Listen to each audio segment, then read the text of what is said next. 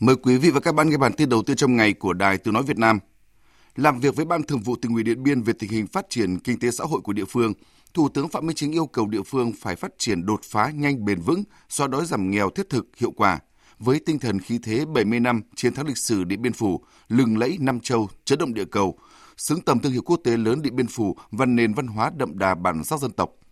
Với một cái ờ, tinh thần là Điện Biên phải phát triển đột phá, nhanh, bền vững, cùng với lại xóa đói giảm nghèo,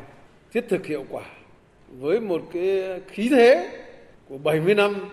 chiến thắng lịch sử Điện Biên Phủ, lừng lẫy Nam Châu chấn động địa cầu, xứng tầm với lại thương hiệu quốc tế lớn và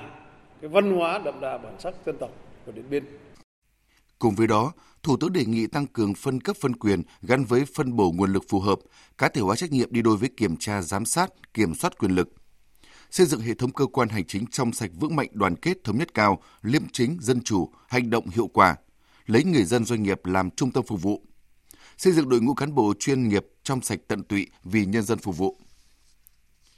Nhận lời mời của Tổng Bí thư Ban chấp hành Trung ương Đảng Nhân dân Cách mạng Lào, Chủ tịch nước Cộng hòa Dân chủ Nhân dân Lào Thongloun Sisoulith, Chủ tịch nước Võ Văn Thưởng cùng đoàn đại biểu cấp cao Việt Nam sẽ thăm chính thức nước Cộng hòa Dân chủ Nhân dân Lào từ hôm nay đến ngày mai. Theo Đại sứ Việt Nam tại Lào Nguyễn Bá Hùng, chuyến công tác của Chủ tịch nước Võ Văn Thưởng diễn ra chỉ một thời gian ngắn sau khi được Quốc hội khóa 15 bầu làm Chủ tịch nước ngày 2 tháng 3 năm 2023. Điều này một lần nữa cho thấy sự lãnh đạo của Đảng và Nhà nước Việt Nam dành cho Lào những tình cảm và sự quan tâm đặc biệt như thế nào, thể hiện quyết tâm và cam kết mãnh liệt của lãnh đạo hai nước trong việc vun đắp mối quan hệ hữu nghị vĩ đại, đoàn kết đặc biệt và hợp tác toàn diện Việt Nam Lào và không ngừng phát triển lên tầm cao mới. Thì có thể khẳng định là chuyến thăm Lào lần này của Chủ tịch nước Võ Văn Thưởng có ý nghĩa rất quan trọng. Nó sẽ tạo thêm động lực mạnh mẽ cho việc tăng cường hiệu quả và sự bền vững của sự hợp tác giữa hai nước, góp phần làm cho quan hệ Việt Nam Lào trở thành một nhân tố tích cực, góp phần củng cố hòa bình, an ninh, ổn định và hợp tác ở khu vực châu Á và trên thế giới. Chuyến thăm lần này cũng nhằm đem đến cho lãnh đạo và nhân dân Lào những tình cảm anh em đồng chí thắm thiết của lãnh đạo Đảng và nhà nước và nhân dân Việt Nam. Đặc biệt trước dịp Tết Bung Pi Mày của Lào. Chính phủ vừa ban hành nghị quyết hội nghị chính phủ với địa phương và phiên họp chính phủ thường kỳ tháng 3. Đáng chú ý tại nghị quyết này, chính phủ yêu cầu các địa phương thành lập tổ công tác đặc biệt do Chủ tịch Ủy ban nhân dân cấp tỉnh làm tổ trưởng để thao gỡ ngay khó khăn vướng mắc hỗ trợ hiệu quả cho các doanh nghiệp, nhà đầu tư, dự án đầu tư trên địa bàn. Chính phủ cũng ra Bộ Tài chính chủ trì phối hợp với các cơ quan địa phương thực hiện chính sách tài khóa mở rộng hợp lý, có trọng tâm trọng điểm, tập trung hỗ trợ doanh nghiệp người dân để giảm áp lực chi phí, thúc đẩy sản xuất, thu hút đầu tư, giảm giá đầu ra nhằm kiểm soát lạm phát. Phương án tổng thể điều hành chính sách tài khóa được yêu cầu báo cáo Thủ tướng Chính phủ trước ngày 15 tháng 4.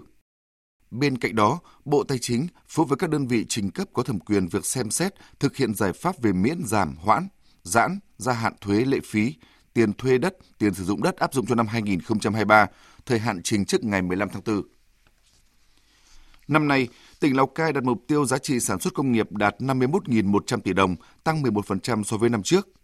Tuy nhiên, những tháng đầu năm, giá trị sản xuất công nghiệp của tỉnh chỉ đạt trên 2.500 tỷ đồng, giảm tới 16,4% so với cùng kỳ năm ngoái. Nguyên nhân chủ yếu là giá một số sản phẩm công nghiệp chủ lực như phốt pho vàng, phân bón, hóa chất giảm mạnh. Trước những diễn biến bất lợi này, Ủy ban nhân dân tỉnh đã sớm ban hành quyết định thành lập tổ công tác tháo gỡ khó khăn vướng mắc cho doanh nghiệp, gọi tắt là tổ công tác 357. Phóng viên Mạnh Phương phản ánh. Tạo động lực để doanh nghiệp bớt khó khăn, Chính phủ ban hành nghị quyết 07 về giảm tiền thuế đất, thuê mặt nước đối với các đối tượng bị ảnh hưởng bởi dịch COVID-19. Để triển khai hiệu quả nghị quyết này, Tổ công tác 357 đã chỉ đạo các ngành chức năng nhanh chóng giả soát hỗ trợ cho cộng đồng doanh nghiệp. Được Ban Quản lý Khu Kinh tế tỉnh Lào Cai hướng dẫn, Công ty trách nhiệm hữu hạn thương mại tổng hợp Nghĩa Anh, thành phố Lào Cai đã sớm hoàn thiện hồ sơ để được hưởng chính sách hỗ trợ. Bà Lê Thị Như Huệ, kế toán trưởng công ty trách nhiệm hữu hạn thương mại tổng hợp Nghĩa Anh, thành phố Lào Cai cho biết, với số tiền được giảm, doanh nghiệp dự kiến sẽ tiếp tục đầu tư mở rộng kinh doanh và tái đầu tư. Thực hiện làm đơn thì chúng tôi tuân thủ theo đúng cái quy định à, là, là được giảm 30% thì chúng tôi xác định được cái cái cái số thuế chúng cái số tiền thuế chúng tôi phải nộp hàng năm thì chúng tôi nhân với với, với tỷ lệ 3% theo đúng quy định của của của, của chính phủ thôi. chúng tôi khai báo chính xác trung thực đúng cái số tiền được ừ, miễn giảm. Đến nay, tỉnh Lào Cai có hàng chục đơn vị đã được giảm tiền thuế đất năm 2022. Nhờ sự tích cực vào cuộc của các cấp, các ngành tỉnh Lào Cai, những tháng đầu năm nay, việc hỗ trợ doanh nghiệp trong giải phóng mặt bằng, tạo điều kiện cho doanh nghiệp nhập khẩu vật tư, nguyên nhiên liệu, máy móc phục vụ sản xuất, công tác khuyến công, xúc tiến thương mại từng bước được tháo gỡ. Các thủ tục hành chính đã được giảm tối thiểu 30% trong thời gian giải quyết. Theo ông Hoàng Văn Thuân, Phó Giám đốc Sở Công Thương Lào Cai, trong quá trình thực hiện thì nó mới, mới, mới nảy sinh ra được cái cái khó khăn vướng mắc thì cái tổ này nắm được những cái gì khó khăn về có thể thay đổi chính sách thì có thể là trong thẩm quyền của của các cái cơ quan thì sẽ đề xuất kịp thời cái thứ hai nữa là khó khăn về công tác ví dụ như thực tế của cái ngành này thì ngành này thực tế trực tiếp để giải quyết trực tiếp để giải quyết luôn kịp thời với mục tiêu tháo gỡ hỗ trợ doanh nghiệp trong bối cảnh kinh tế trong và ngoài nước đang gặp nhiều khó khăn, việc Ủy ban Nhân dân tỉnh Lào Cai sớm thành lập mô hình tổ công tác 357 là hành động thiết thực, cụ thể, biện pháp kịp thời tháo gỡ cho doanh nghiệp vượt qua giai đoạn khó khăn này. Tại thành phố Cần Thơ, nhóm hợp tác 8 tỉnh Tây Bắc mở rộng vừa tổ chức hội nghị xúc tiến của báo du lịch.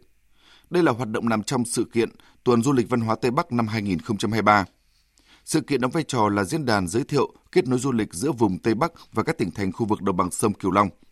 Phóng viên Hồng Phương, thường trú đồng bằng sông Cửu Long đưa tin. Tại hội nghị, đại diện 8 tỉnh Tây Bắc mở rộng gồm Hòa Bình, Sơn La, Điện Biên, Lai Châu, Lào Cai, Yên Bái, Hà Giang, Phú Thọ đã lần lượt giới thiệu bức tranh tổng quát về cảnh quan thiên nhiên kỳ vĩ, những món ẩm thực truyền thống của các dân tộc, những giá trị văn hóa, lịch sử thiêng liêng gắn liền với quá trình dựng nước và giữ nước của dân tộc. Trên cơ sở lợi thế về vị trí địa lý, thiên nhiên, văn hóa độc đáo đó, tám tỉnh Tây Bắc mở rộng mong muốn sẽ kết nối tốt với vùng đồng bằng sông Cửu Long, tạo nên chuỗi các tour tuyến sản phẩm du lịch độc đáo ở các loại hình du lịch sinh thái, du lịch tâm linh. Ông Hà Văn Thắng, Giám đốc Sở Du lịch tỉnh Lào Cai, đại diện cho trưởng nhóm hợp tác tám tỉnh Tây Bắc mở rộng cho biết. Qua những cái buổi chia sẻ kinh nghiệm của các đồng chí lãnh đạo và đưa ra những cái định hướng cho phát triển, chúng ta có nhiều cái điều kiện để có thể kết nối được không những ngành du lịch,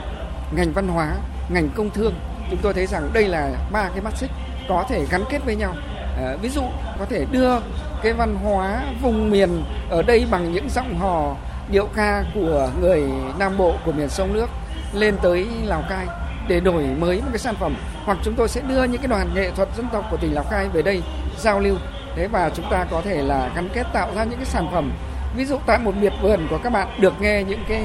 tiếng khèn môi và tiếng sáo của người Mông ở Sapa. Và tại Sapa chúng tôi lại được nghe đờn ca tài tử chẳng hạn như vậy thì chúng ta có nhiều cái có thể là kết nối để làm nên những cái sản phẩm rất đặc biệt. Công an tỉnh Đồng Nai vừa tạm giữ hình sự đối tượng Nguyễn Ngọc Đức cho công nhân vay nặng lãi với mức lãi suất lên tới 121% một năm.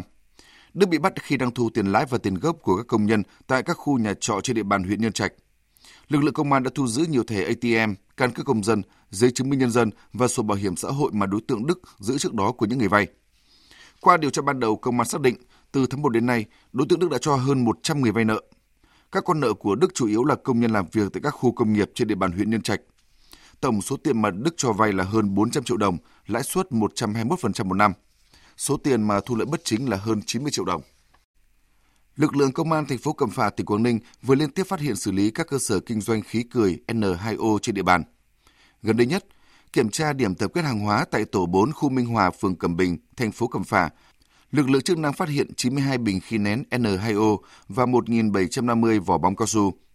Chủ cơ sở khai nhận mua số hàng này để bán cho một số cơ sở quán bar karaoke trên địa bàn, các thanh thiếu niên học sinh sinh viên nhằm kiếm lời. Trước đó, Công an thành phố Cẩm Phả cũng phát hiện hai cơ sở kinh doanh khí cười trái phép, thu giữ 10 bình khí N2O, hơn 2.300 vỏ quả bóng cao su và rượu ngoại không có tem nhập khẩu. Chuyển sang phần tin thế giới. Lực lượng vệ binh cách mạng Hồi giáo Iran vừa thử nghiệm thành công máy bay không người lái tự sản xuất trong nước, được trang bị đầu đạn nặng 50 kg. Máy bay có khả năng bay xa 450 km, hoạt động ở độ cao tối đa hơn 3.600 m trong 3 giờ liên tiếp – Iran đã đạt được tiến bộ lớn trong lĩnh vực phát triển máy bay không người lái trong những năm gần đây. Nước này đang sản xuất máy bay không người lái có khả năng thực hiện nhiều nhiệm vụ khác nhau. Thái Lan dự kiến sẽ áp thuế carbon đối với các lĩnh vực năng lượng, giao thông và công nghiệp nhằm hướng tới mục tiêu trung hòa carbon vào năm 2050 và phát thải ròng bằng không vào năm 2063. đồng thời cắt giảm chi phí nhiên liệu nhập khẩu. Phóng viên Đài Tiếng nói Việt Nam thường trú tại Thái Lan thông tin. Ông Nuthakon Utensute, một quan chức của Cục Thuế Tiêu thụ đặc biệt trực thuộc Bộ Tài chính cho biết, việc áp thuế carbon sẽ khuyến khích thêm nhiều công ty sử dụng năng lượng sạch hoặc năng lượng tái tạo, đồng thời giúp giảm tới 30% lượng khí thải carbon dioxide. Theo ông Nuthakon, Thái Lan đang triển khai một nghiên cứu cụ thể về loại thuế carbon mới này, dự kiến sẽ hoàn thành trong năm nay.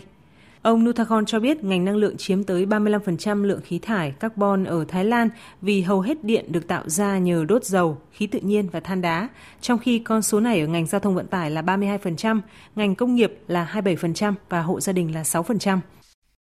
Bộ Thương mại Nhật Bản đang cân nhắc việc yêu cầu 4 công ty điện lực lớn của nước này cải thiện hoạt động kinh doanh sau khi các công ty này bị phát hiện lập liên kết kinh doanh vi phạm luật chống độc quyền.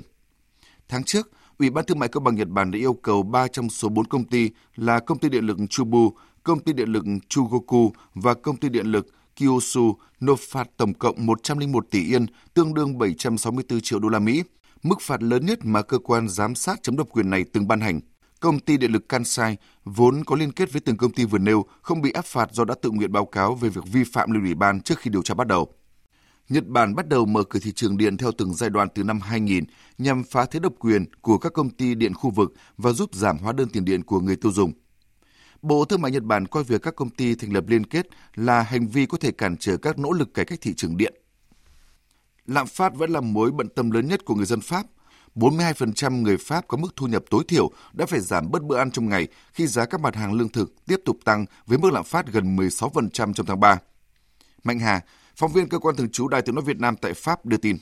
Để ứng phó với việc giá thực phẩm tăng cao kéo dài trong thời gian qua, 79% người Pháp có mức thu nhập tối thiểu hoặc thấp hơn cho biết đã lựa chọn giải pháp giảm bớt chi tiêu hàng thực phẩm. 52% mua ít rau và hoa quả hơn so với trước thời điểm lạm phát tăng cao. Và đặc biệt là 42% người dân Pháp có mức thu nhập tối thiểu cho biết đã giảm bớt một bữa ăn trong ngày. Theo ước tính, hiện có khoảng 30% người dân Pháp có mức lương tương đương mức lương tối thiểu hoặc thấp hơn. Một nghịch lý khác là giá lương thực tiếp tục tăng cao, mặc dù giá một số nguyên liệu đầu vào đã giảm mạnh trong thời gian gần đây, đặc biệt là giá ngũ cốc đang ở mức thấp kỷ lục trong vòng 20 năm qua. Bộ trưởng Kinh tế Pháp ông Bruno Le Maire mới đây đã gửi thư đến chủ các siêu thị và các nhà phân phối lớn đề nghị xem xét và đàm phán lại giá cả các hàng hóa khi tỷ lệ lạm phát chung đang có xu hướng hạ nhiệt. Phát biểu trên truyền hình, Chủ tịch Hội đồng Chiến lược của chuỗi siêu thị lớn Leclerc của Pháp, ông Michael Edouard Leclerc cho biết Chúng tôi sẽ đàm phán lại và sẽ đóng băng giá của khoảng 1.000 sản phẩm lương thực và tiêu dùng thiết yếu, thường chiếm hơn 50% rổ hàng hóa mua sắm của người dân. Mục tiêu của chúng tôi là làm sao để nhà cung cấp không tăng giá trong vòng 3 tháng tới. Quý vị và các bạn vừa nghe bản tin đầu tiên trong ngày của Đài Tiếng Nói Việt Nam.